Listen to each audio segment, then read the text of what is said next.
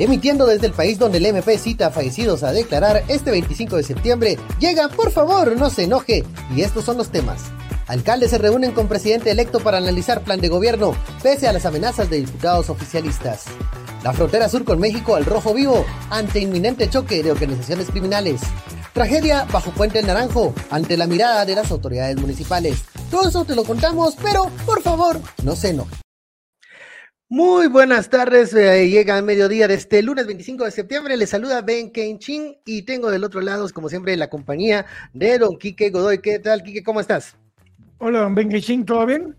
Comenzamos esta semana con bastante información, un fin de semana muy movido. Eh, vimos ahí al presidente electo teniendo algunas reuniones em, desde viernes con sectores y con alcaldes electos. Algunas de esas reuniones generaron roces dentro de la base más de hueso colorado del partido Movimiento Semilla y otras nos eh, dibujaron el mapa de influencia política aún del partido Vamos.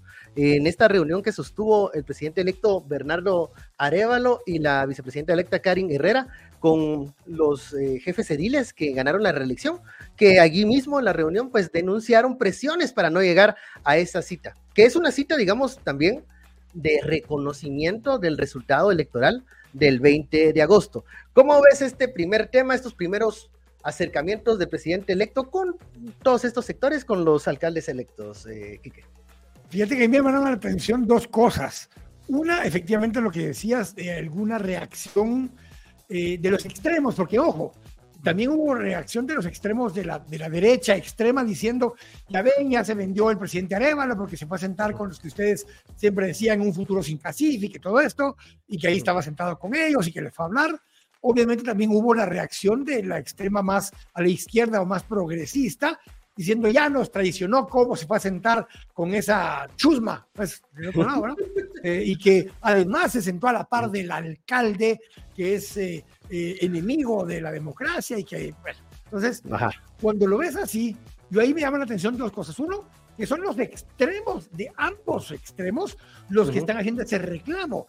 Y entendiendo que el presidente, más allá de la, del discurso de que representa la unidad nacional y demás, el presidente le toca atender a todos, le gusten o no le gusten, le caigan bien o le caigan mal, sean de su visión o su ideología o no sean de su ideología, le toca sentarse con todos para poder conversar y encontrar acuerdos o puntos medios para poder avanzar en la agenda. Pero segundo, que me llamó la atención es que, fíjate lo curioso, el presidente, y ahí me decís vos quién se ve mal y quién se ve bien, el presidente invita a todos los alcaldes electos el presidente atiende una invitación de, una, de un sector de la economía, que es la Cámara de Industria. Le mm. sientan a la par al alcalde de la ciudad, que también compartió podio con él, porque cada uno dio palabras en el evento. Pero resulta ser que el alcalde eh, reelecto mandó a su concejal primero al evento donde el presidente electo invitó a los alcaldes electos. Entonces, ¿quién queda mal? ¿Quién queda ¿Quién se ve mal? ¿Se ve mal el presidente electo que atendió la invitación o se ve mal el alcalde electo que sí fue con sus jefes en Cámara de Industria, pero no quiso ir con el presidente electo? ¿Cómo ves eso? Yo veo, a ver, veo ahí que también el acto de los alcaldes eh, electos eh, sirvió como un reconocimiento del movimiento municipalista, digamos, de las autoridades locales. Ahí vimos mm, que me llamó la atención la, el delegado que envía Ricardo Quiñones, pero que también lo repite, creo, el alcalde de Santa Catarina, que también. Hubo varios. El de Santa Catarina Pinula mandó al concejal primero también. Entonces, aquí creo que ellos mm, mal lo están haciendo como una forma como de medir las aguas, de testear las aguas, de me voy a, eh, voy a enviar a un representante, pero no voy a estar yo como para estar en la foto porque es la convocatoria del presidente electo, no es una invitación de otro sector que sirve como intermediario o que nos eh, invita en un evento donde vamos a coincidir. Ahora, esto también nos manda una reflexión que creo que el presidente electo debe de, tener en cuenta. Eh, hay sectores políticos que tienen reservas de lo que pueda suceder de aquí a, enero. No hablo de que no, no tome posesión, sino del brazo político más fuerte. O sea, esto no termina el 14 de enero. el 14 de enero podemos tener a un presidente ya que tome posesión fortalecido o un presidente con la banda presidencial que más le va a saber a camisa de fuerza. Entonces, ahí es donde ellos no quieren quemar el cartucho de verse como un aliado de ese presidente que está en esta, presidente electo que está en esta, en este vaivén, en este pulso, donde no se han definido eh, cómo van a llegar al 14 de enero. Y creo que en la práctica política, eh, el presidente electo tiene que responder igual, o sea, ah, ok, llegaron los, eh, los alcaldes electos conmigo, les externé y socializamos el plan de gobierno, supe sus eh, preocupaciones y sus necesidades, pero también como, como me envían un delegado de estas alcaldías, pues primero voy a atender a los alcaldes electos. O sea, pero, creo que es con la, misma, forma. Y no es como tratarlos mal, sino que priorizar quiénes son los que en este momento te están diciendo le doy, le doy el, el endoso o le doy el apoyo y defendamos la democracia. Los otros también lo están diciendo, pero están haciéndolo con las reservas del caso que yo creo que es para, para tantear el que qué bando va a tener más fuerza el siguiente año. Ah, pero, pero atendiendo actualmente ya tres de los mensajes. Eh, Carlos Mejía dice que piensan que Neto Brand no llegó a esta reunión. Lo que no sé es si también mandó a su concejal primero. Eso que no, no, conozco. Creo que también mandó a su concejal primero, porque estaban juntos los dos concejales primeros de Guatemala y de Santa Catarina Pinula, porque son del mismo partido, digamos. Entonces ellos como que tienen afinidad. No, y creo que el concejal primero de Misco también llegó, tenemos que verificarlo. Eh, pero en la misma línea, Susi Lu dice, esa reunión parecía más queja de los alcaldes porque decían que tenían carencias, pero ellos también han sido cómplices. Ahora, hay que entender una cosa, no todos, muchos de los alcaldes no son reelectos. De hecho, la mayoría de alcaldes no se reeligen, son alcaldes nuevos, al igual que los diputados. Entonces, y muchos alcaldes que no se reeligieron corrieron para diputados. Por ejemplo, eh, ahora va para era alcalde y ahora está de diputado y dejó a su hermano de alcalde. Entonces, también hay una transición donde muchos alcaldes corrieron ahora para, eh, para, para, diputados en sus casos. Pero, pero lo que decían tanto Edwin, eh, como lo decíamos hace un momento, el presidente le va a tocar reunirse con gente con la que algunos de sus simpatizantes no les agradan. Raúl Barrera lo decía muy bien hoy en una entrevista eh, eh, con, eh, con, la gente de, de, Radio Infinita, con República de Radio, y les decía, miren, nos va a tocar, de más, la palabra clave que dio Raúl fue, a él el 80% de los diputados que quedaron electos le parecen nefastos, dijo. Pero se va a tener que sentar con ellos en, en las comisiones, se va a tener que sentar con ellos en el pleno, va a tener que debatir con ellos. ¿Por qué? Porque toca, o sea, vos no escoges a quienes eligieron las, los votantes de un municipio, uno no escoge a quienes escogieron de diputados, pero como autoridad, ya sea diputado, alcalde o presidente, te toca atender a todos los que se acerquen contigo. Entonces quiero que hay que bajar un poquito el, el, mosh al tema de atacar, porque se está juntando con todo el mundo. Ojo, que se junta con todo el mundo no quiere decir que llegue a acuerdos eh, con todos, digamos, con la mesa con la gente. Lo importante va a ser que todo lo que hablen y lo que acuerden lo pongan sobre la mesa y sea público.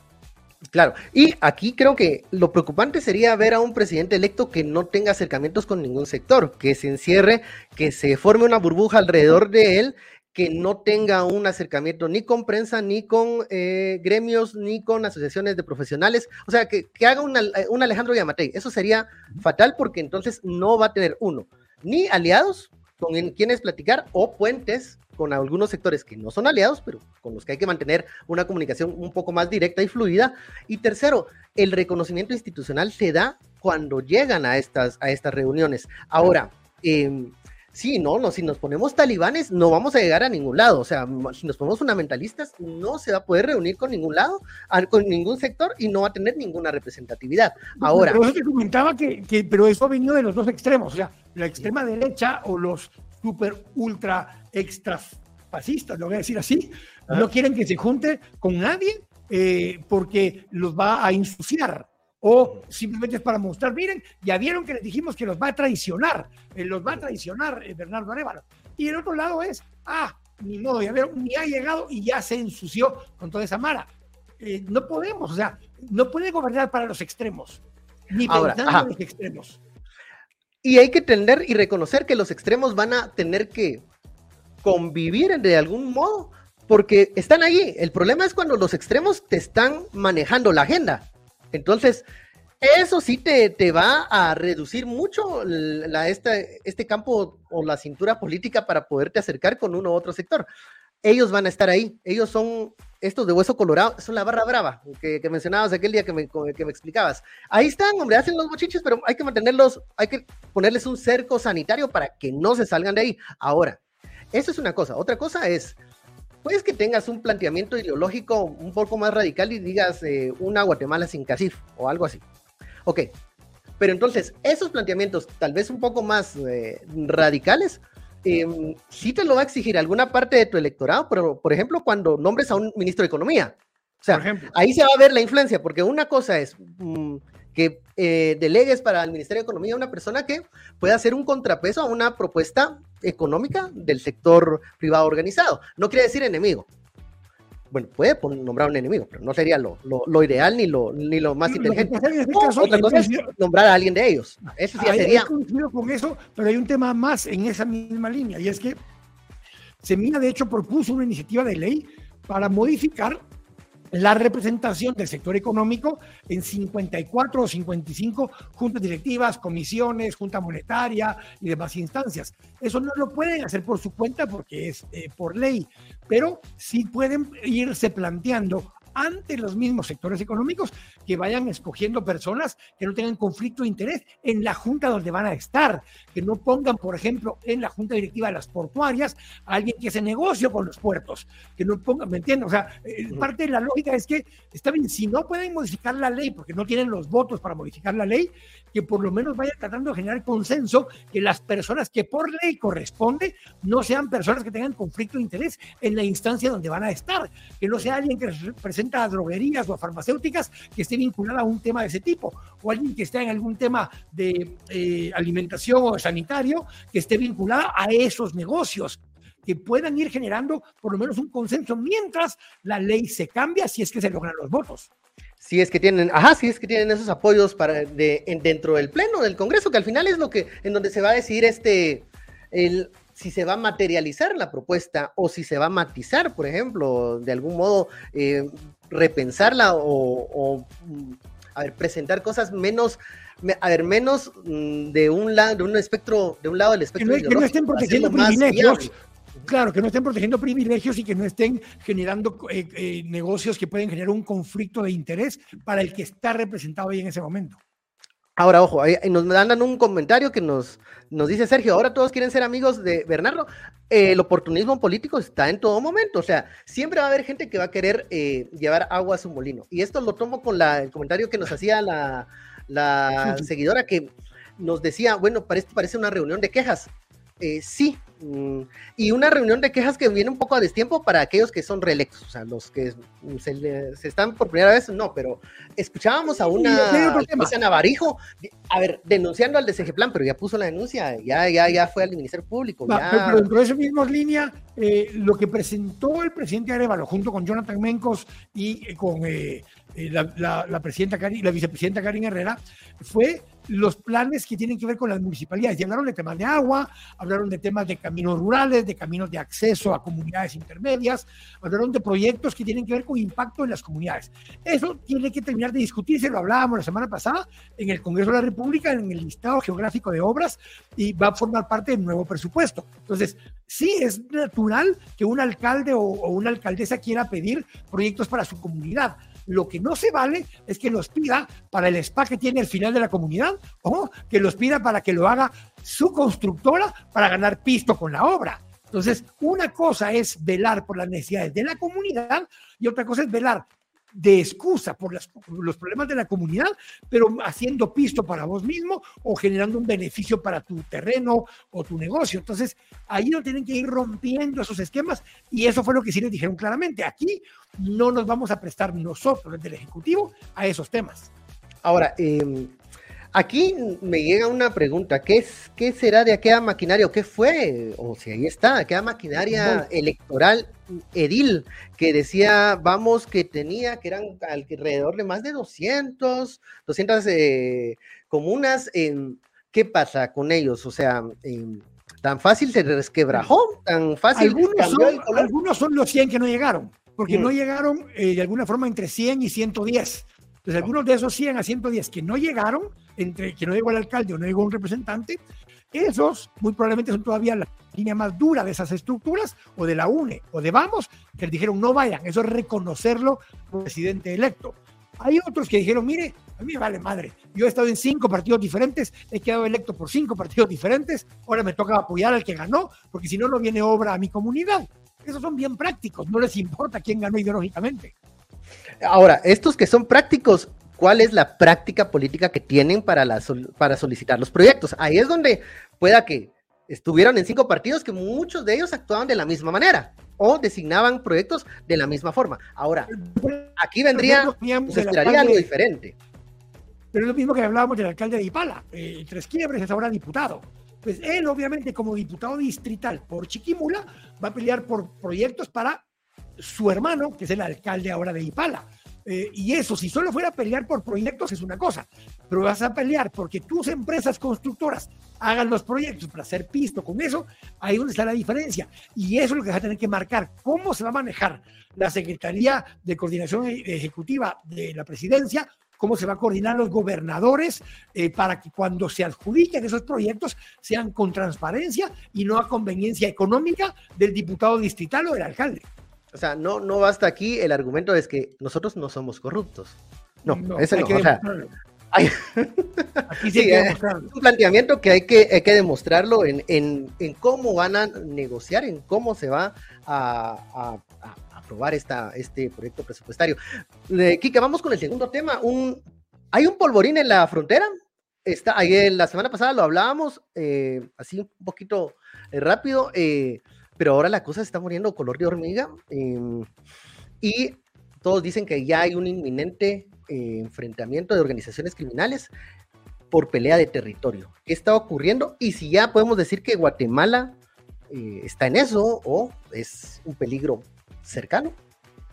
Eh, Guatemala es un país de tránsito. Ojo, cada vez más también es un país donde se transforma parte de algunas de las materias primas en producto final para eh, llegar a, Estados Unidos. De hecho, ya están haciendo hasta prácticas de siembras de coca eh, para poder transformar acá la, hoja de coca en la cocaína final. Lo hablábamos la vez pasada, es un tema que ya está un poco en, en los medios y es que la demanda por cocaína, especialmente en Estados Unidos y en Europa, ha estado cayendo un poco. Eso hace que el precio baje porque se están pasando a drogas más fuertes y más baratas, el fentanilo. Y conforme se pasan a esos otros opioides, la demanda para la cocaína baja. La otra cosa que hay que tener en cuenta es que los carteles mexicanos se integraron verticalmente. Ya son dueños de las plantaciones en Colombia, son dueños de quienes mueven el producto a Centroamérica, especialmente a Guatemala, ya son dueños de quienes aquí en Centroamérica transforman y mueven el producto hacia el norte, y en algunos casos ya son dueños de los distribuidores en Estados Unidos. Ya desplazaron a las mafias originales en Estados Unidos y se integraron verticalmente. Ahora, ojo, ellos no están en el negocio de la venta de cocaína. Lo primero que movían en los 80s y 90s era marihuana. Sí. Conforme la marihuana se empezó a regularizar en Estados Unidos y empezaron a producirla en Estados Unidos o en el norte de México, pues dejaron de llevar marihuana y empezaron a mover más coca. Pero también mueven gente, eh, trafican niños, trafican órganos, trafican armas, mueven el dinero de vuelta para los lugares donde se produjo. Entonces ellos son una estructura de crimen organizado que lo que más requiere son mecanismos para lavar su pisto. Entonces parte de lo que hacen es que van copando gobernaturas en México, alcaldías en México, alcaldías en Guatemala y ciertas estructuras para que esas mismas alcaldías les contraten a sus empresas para hacer obra pública, lo que estábamos hablando, el puente sobre el río que no existe, o la carretera a la calle aquella donde estaba la espada de la señora Delia Bach, o hacen esas obras porque quedas bien con el político, pero además cobras. Y al cobrar, tu plata ya viene de una chequera oficial, legal, y ya lavaste tu dinero. Entonces, esa parte la están haciendo.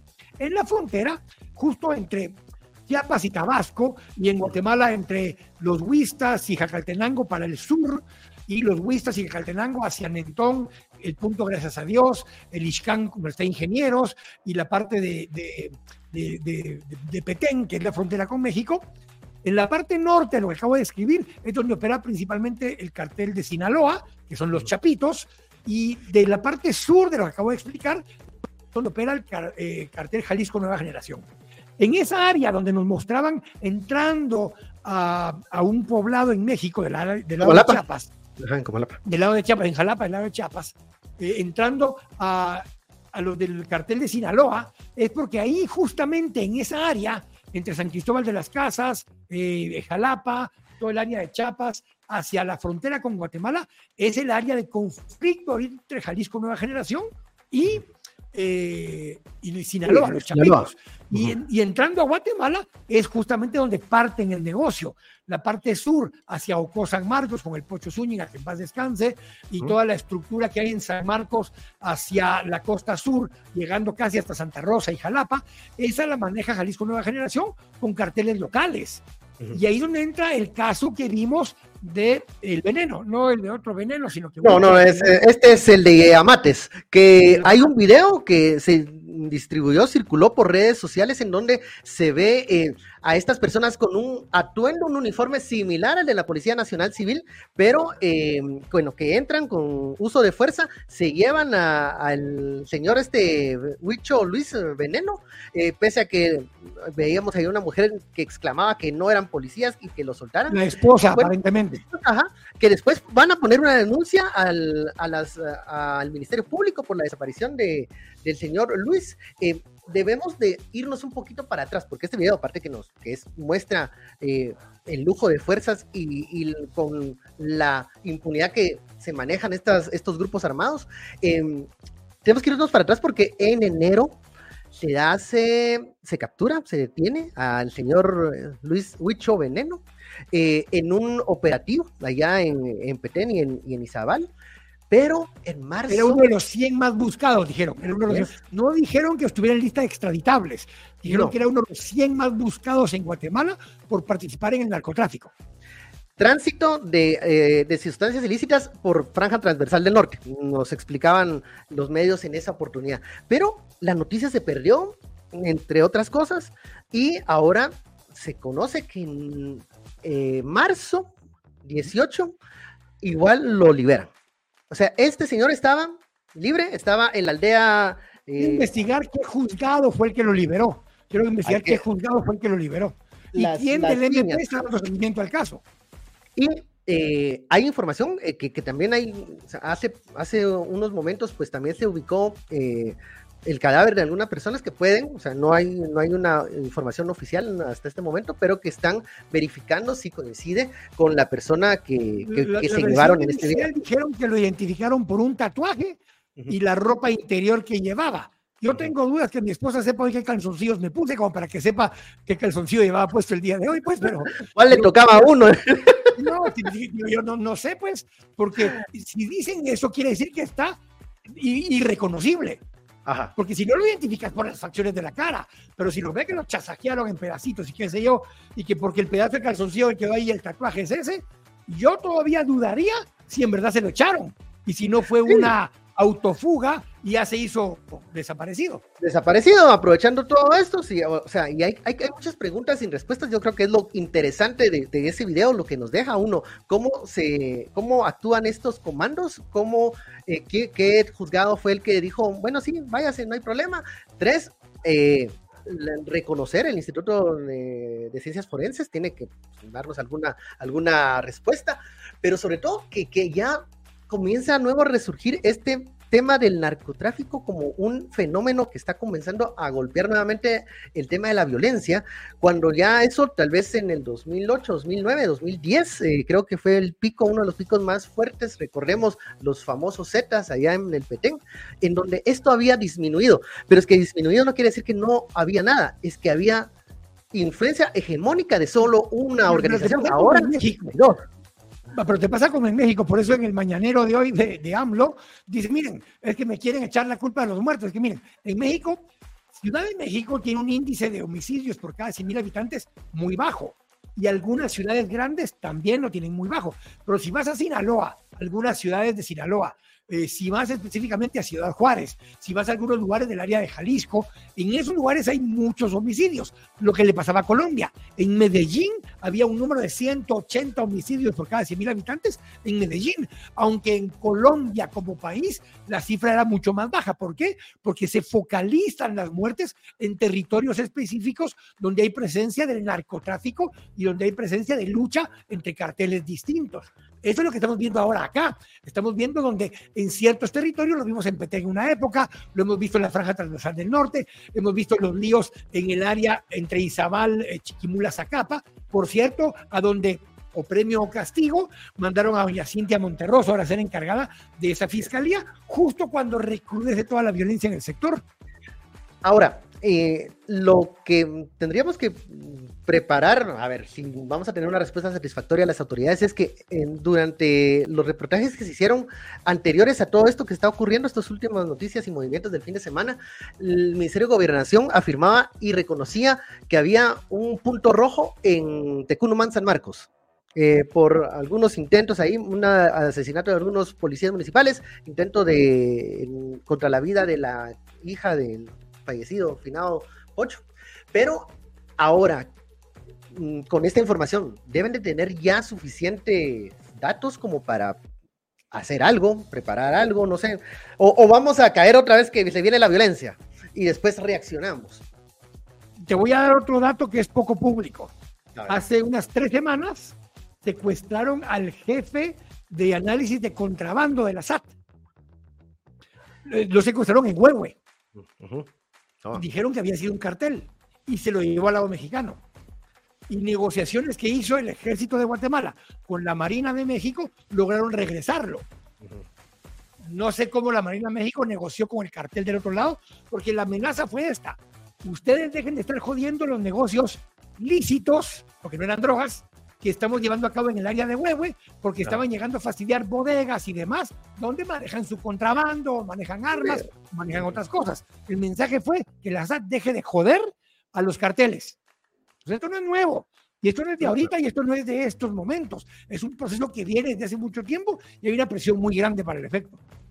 Vamos ya cerrando antes de que se nos termine el tiempo porque tenemos un tercer punto, eh, una nota trágica, triste se inicia temporada lluviosa con eh, pues eh, esta noticia eh, que nos que nos entristeció de seis viviendas que se las llevó una correntada del río Las Vacas, esto bajo el puente del Naranjo, esto es en zona 7 que colinda con la zona 4 de Misco.